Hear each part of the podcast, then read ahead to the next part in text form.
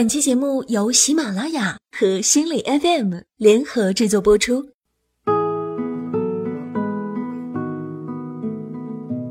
Hello，大家好，欢迎走进本期的心理 FM，世界和我爱着你，我是阿文。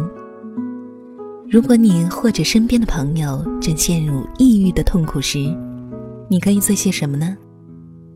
这期我们要和大家一同分享心理学博士告诉我们的陪伴抑郁者走出阴影的九种方法。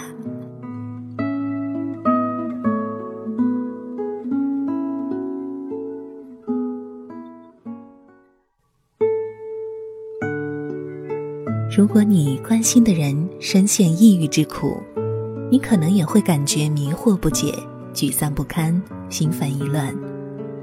或许你会觉得如履薄冰，生怕把他们弄得更生气；或许你茫然不知所措，以至于不得不对他们保持沉默；或许你总在给关心的人提出好意见，尽管他们从来不采纳。抑郁症是一种隐性的病症，将你与世界隔离。这种症状可以毁灭人与人之间的关系。会让那些不知如何能帮上忙的人更迷惑，但你的支持是必不可少的。你可以用不同方式支持你关心的人。以下是心理学博士 Deborah Sereni 和大家分享的九条妙招。他本身有过和抑郁症斗争的亲身经历。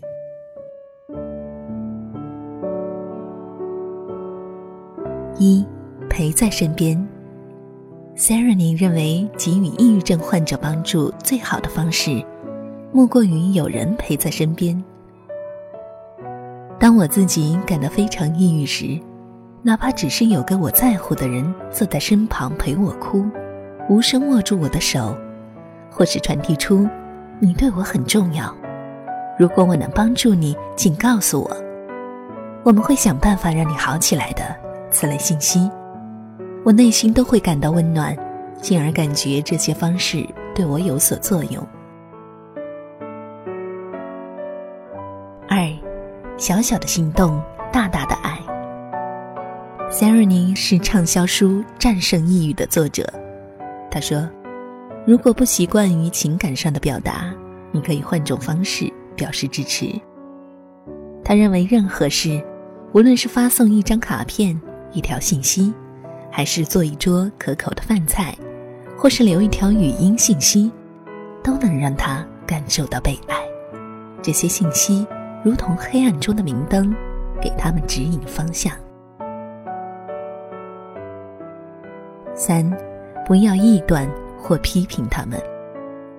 你的言语给你关心的人带来的影响也是不可估量的。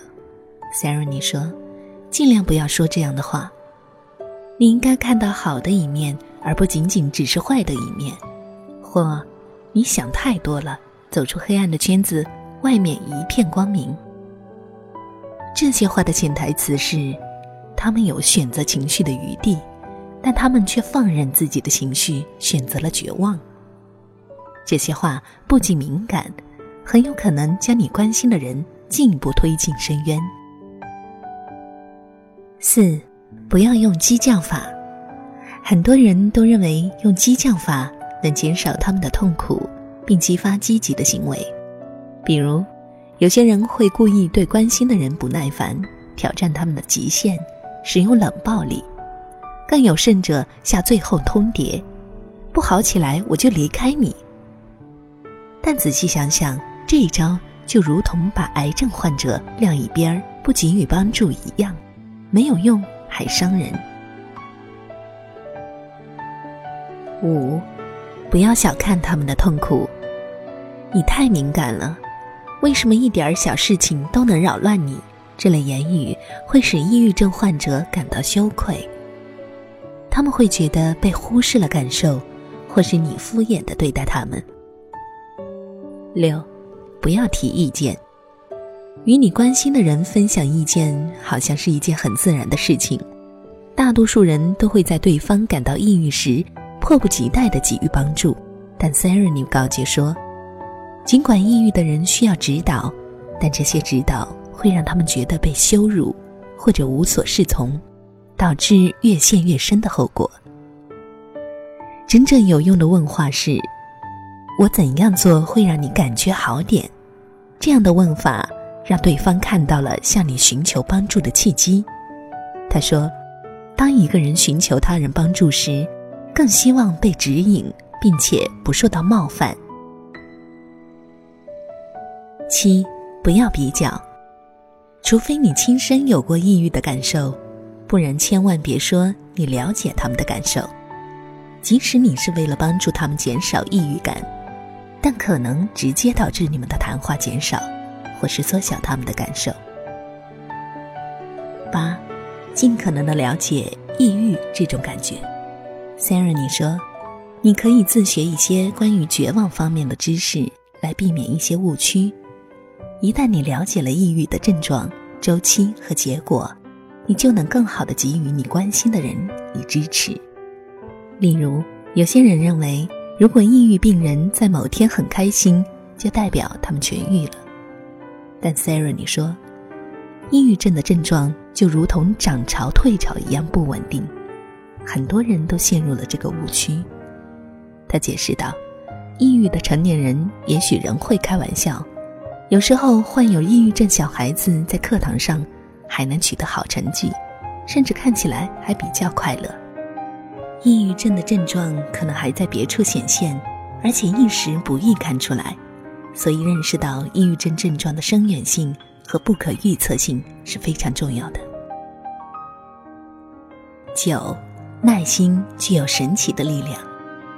塞尔尼相信耐心是对关心的人最有力的支持。他说：“当你耐心对待关心的人时，你在释放一种信号。”告诉他们，不管多久，不管需要接受什么样的治疗，或从发作到恢复要经历何种困难，都不重要，因为我在你身边。这种耐心具有非常神奇的力量。他说，伴随着这种耐心，希望随之而来。而对于抑郁症患者来说，希望是最难得的。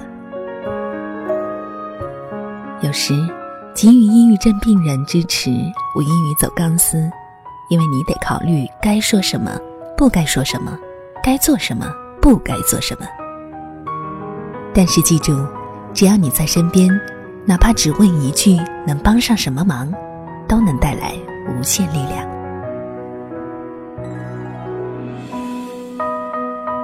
本期的节目到这里就结束了。如果你想和我交流，可以在心理 FM 客户端的社区里发表你的话题或者疑惑，艾特我。心理 FM 官方微信账号你也可以进行关注。我是主播阿文，我们下期见。